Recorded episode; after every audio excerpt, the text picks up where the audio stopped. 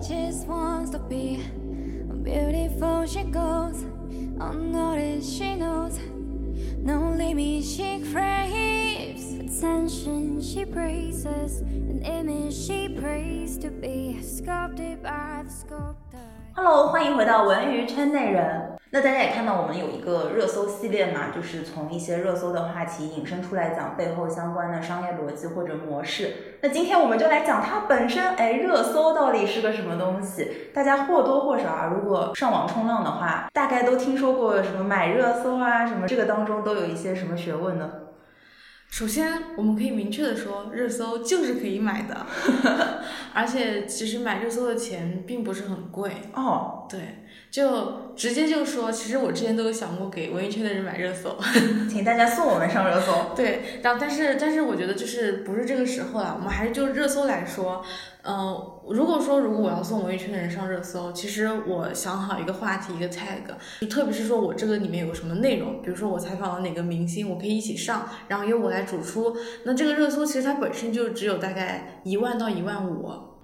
这个排名是能够买的吗？比如说第三名就贵一点，然后后面二十名就便宜一点。是的，说就是一万五，就一万到一万五这个价格呢是一定能登榜啊、啊，但是它不一定到榜几。热搜一共五十个，我记得。对，嗯然后你至少要进到前三十，你才算是被看到的嘛。嗯，所以说我们三十开外，我们就可以算是登榜。然后如果你想要在榜前的话，那你肯定就要加钱了。那这个加钱就是根据你想要冲到多少数去不等。然后这个不等的这个钱它又是怎么估算的呢？因为如果大家点开一个热搜，能看到热搜是带一个话题的，然后下面有很多各种各样的营销号，哪怕有些号你可能看起来特别的正、特别的红，就是带很多 这种字眼的，嗯它可能也都是擦边的营销号。嗯，超多。是的，然后根据他们的粉丝数量，或者他们的互动数量，或者说他们在平台来讲，他们这个账号的含金量等等不同来说，你想往榜前冲的话，这个价格就是不一样的，因为你要看看你要让多少营销号来帮你冲这个内容进去，来刷你这个热搜的标题。所以不是说我直接买第三名，而是说我先买登榜，然后后面能不能上第三是靠我去买很多的营销号帮我推上第三名。是的，因为营销号发了之后呢，就会有评论，就会有人看。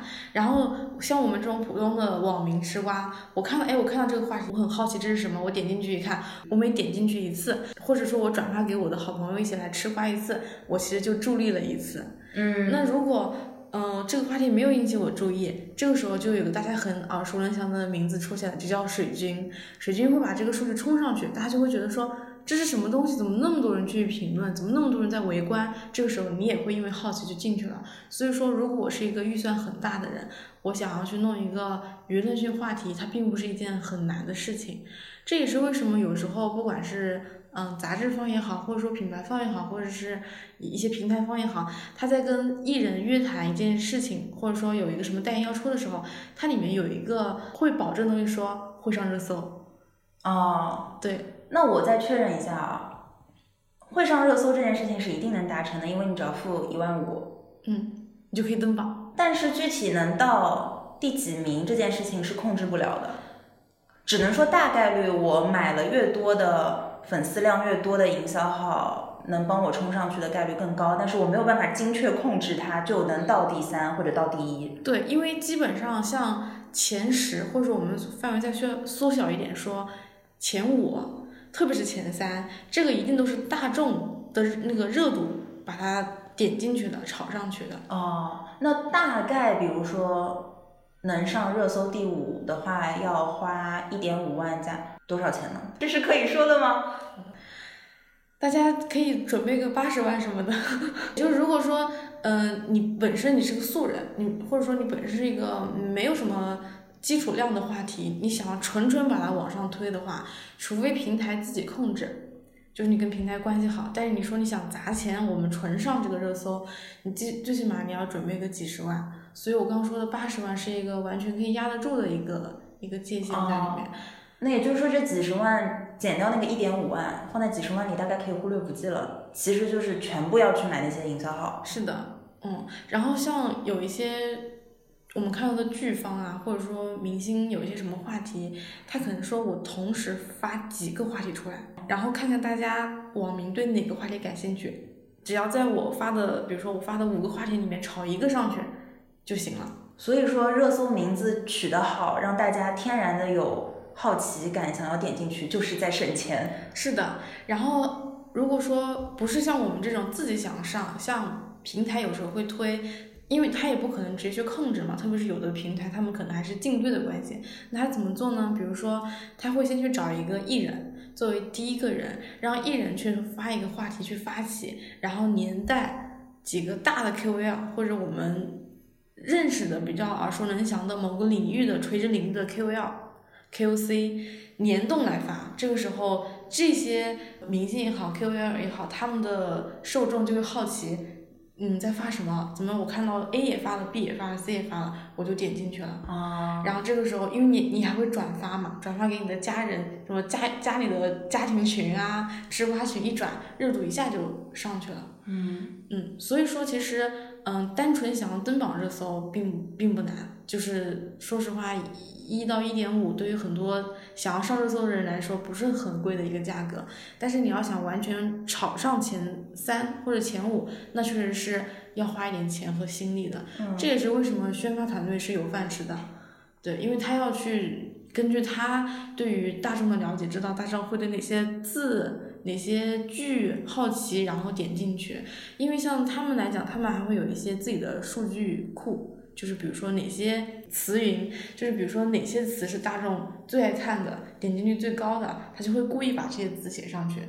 就大家之前也会说中国的新闻人不会写稿子，总是会把什么女性受害者不不这种东西放在前面。其实他也有故意的成分，因为你只有骂他了，好奇了，你才会点进去看啊。嗯，你的每一次关注都是一次助力。那我可能接着前面的想问一下，营销号一条。要多少钱？营销号现在的普价就是我说一个平均价格，呃，一条的话大概是在三千五到五千不等。这个钱怎么这么好赚啊？对啊，所以很多人就做营销号啊。就我还认识一些朋友，他平常是有正职的，他他的副业有事没事就自己去做个营销号。而且现在营销号还有个很好听的名字，不叫营销号，叫剧评人。就现在也有很多那个剧评人，就像之前。什么时候开始爆发这些人群的呢？大家应该知道，嗯，《陈情令》跟《山河令》这种剧出来之后，哦，你就会看到很多剧评人出来，然后他们的号你看起来就不是很营销号，他会跟你，他会像一个跟你一样追剧的人一样发很多东西，但是你又会觉得他像一个圈内人，有时候发一些我们不知道的事情，然后过两天发现他说的都是准的。其实他也是营销号的一种方式。哇，对我感觉我的列表里就有几个我当时追一些剧的时候关注的人，后面他们就慢慢开始其他剧也发了嘛，然后也会接一些商单。我还以为他们就是素人，其实后面都是安排好的。对他们其实都是，其实就是营销号的一种，因为营销号他们其实你也知道，他可以，他可能他就黏着狗仔或者黏着某些圈内人，甚至有一些做这些号的他就是圈内人。他换他披了个马甲就出来说话了，哇，这是可以说的吗？对，然后像这种做所谓的剧评人，或者说什么影视什么什么圈内就挂挂这种比较正统名字的人，他自己因为他不是纯营销号的那种范畴，他还会接一些临时广告啊，什么美容广告啊这种投放的，所以就会让你觉得更像素人号，只是在评价而已。好家伙，对，像这种号他们收费也是很贵的，他们这种收费应该平均价格在四千块钱左右。因为这种号会让我对他的信任度更高，哎，他不像那个什么什么吃瓜每日爆料，一看就是营销号的那种，我我还以为他是一起一起跟我追剧的小姐妹。对，就是纯营销号，现在大家其实还是甚至还会有些敌意，对，就觉得你你你你就是营销号过来搞找打广告的，对对对。然后像这种剧评人，真的会觉得说，嗯，是追剧姐妹，嗯，就有时候我还会吃你的安利，所以就会更贵。对，嗯，嗯像这种他有时候。嗯，自己稍微嗯扒皮一点，说自己是圈内人的，他甚至还会，比如说他说哪个艺人的口碑特别好，然后你就相信了，因为你觉得这是我娱乐圈的人脉啊。但像这种，不说全部，但是也有一些概率是，嗯，经纪团队买的。哦，咱就是说现在网上东西都不太能相信，是吧？对，听完之后就哎哎哎，哦，那我最后一个问题，如果我想买热搜，我也不是跟微博买，对吧？不是跟北京新浪总部买，我跟谁买呢？就感觉这句话说出去会得罪很多人。是这样的，就是如果你要是做文娱，你你一定会进很多群，不管是 agency 啊、品牌方啊、什么艺人团队群，这里面就会很多有很多做数据的团队，他要么就是正职是在公关团队或营销公司、广告公司上班的，私下自己做了一个小的公司或工作室，他就是专门去刷数据、买数据和买热搜，干这些事情的，就是。一般你在豆瓣啊，或者是你在那个微博找一找，一定会遇到这种人的。但是我觉得难点是，他们应该挺难识别的，因为不太会明面上告诉你我是干这个的。然后像这个东西，我稍微扩张一点来说，什么时候这些人浮出水面？这两年比较多呢，其实是抖音这种平台出来之后，因为大家都知道有些东西是可以刷的嘛。嗯，然后这些人就会明目张胆的出来说可以，就会给你直接看刊例，就给你卖这样子。对，然后在这个时候，其实你可以理解，他们也像一个 MCN，但他们是营销号 MCN。哎，我突然想到，如果我下次给朋友送生日礼物，我可以送他上一次热搜，哎。啊，可以呀，是可以这样子。超帅的。对。哎，可以。嗯，是这，只是，只是，可能只是登榜。真的是可以这样做的，在预算充足。不错，哎，不错。是的，嗯嗯，说不定多买几次他就成名人了。所以我们不仅告诉大家热搜背后到底是什么样子的，还告诉你你可以把热搜当成礼物送给朋友。对，然后但是我们有的时候，呃，某一个平台方或者说甲方，他为了省钱，像热搜都是连着一起买的，这样内容也会丰富一点。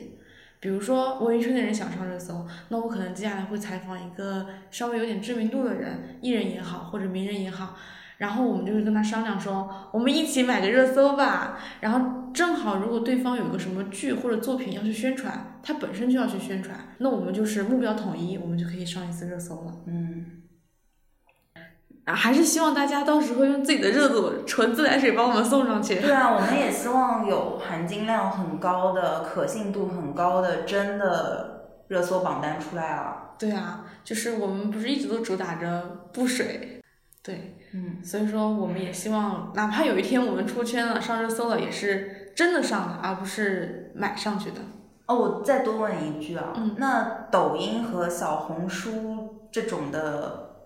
榜单虽然因为这些榜单相比微博热搜的榜单关注量会小非常多，所以我们一般说热搜其实就是指微博热搜。嗯，但是抖音跟小红书，你点那个搜索框的时候也会看到一个什么热度榜嘛？嗯，那个榜是真的吗？那个榜大概率它是。嗯，平台根据它里面的算法推出来的。因为对于这一块来说，像刚刚丁丁也讲，它不像微博热搜，微博热搜大家是进去之后我不知道看什么，我先看热搜。但是像小红书跟抖音，它的特别是我进去之后我会先看内容，我除非要搜索的时候，我才会顺带看到有什么热榜。这种它是这样的一个顺序。所以如果有的人想要在小红书或抖音投放，他更多会去投放创作者。对，所以小红书跟抖音的热搜可信度会高一些。但是他们的受众也小，嗯，是的，跟微博完全不是一个量级。是的，但是不排除他们也有，但是这个对于想要投放的人来说，它不划算。嗯嗯。好，那以上就是我们这一期文娱圈内人。文娱圈的人的独家放送，我们几乎每一期都是独家哎。对，然后然后关键是我们现在是越来越大胆了，开始说的东西越来越敢得罪人了。那不仅得罪人，还得罪平台，都是一些可以说的吗的问题。对，但是我们大胆开麦，希望大家可以更多喜欢文娱圈的人的精品内容啊！如果还有什么想要跟我们讨论的，欢迎订阅、评论、转发进听友群。那我们下期再见，拜拜，拜拜。Stop.